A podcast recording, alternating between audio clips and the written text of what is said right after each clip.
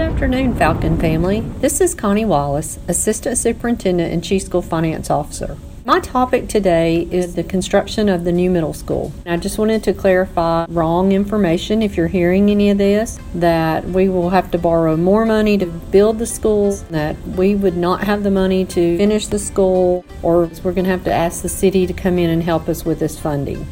We do have the funds in our general fund and our capital funds to continue to build the middle school and to not have to borrow money from any other outside source. If you have driven by that campus lately, you can see the remarkable progress that's going up, and we do plan to open the new school sometime in the spring of 2019. I hope you're as excited about this project as I am, and we look forward to increasing our student population at that school once the new building is built. If you have any questions about that, please feel free to let me know by email or by calling. Go Falcons!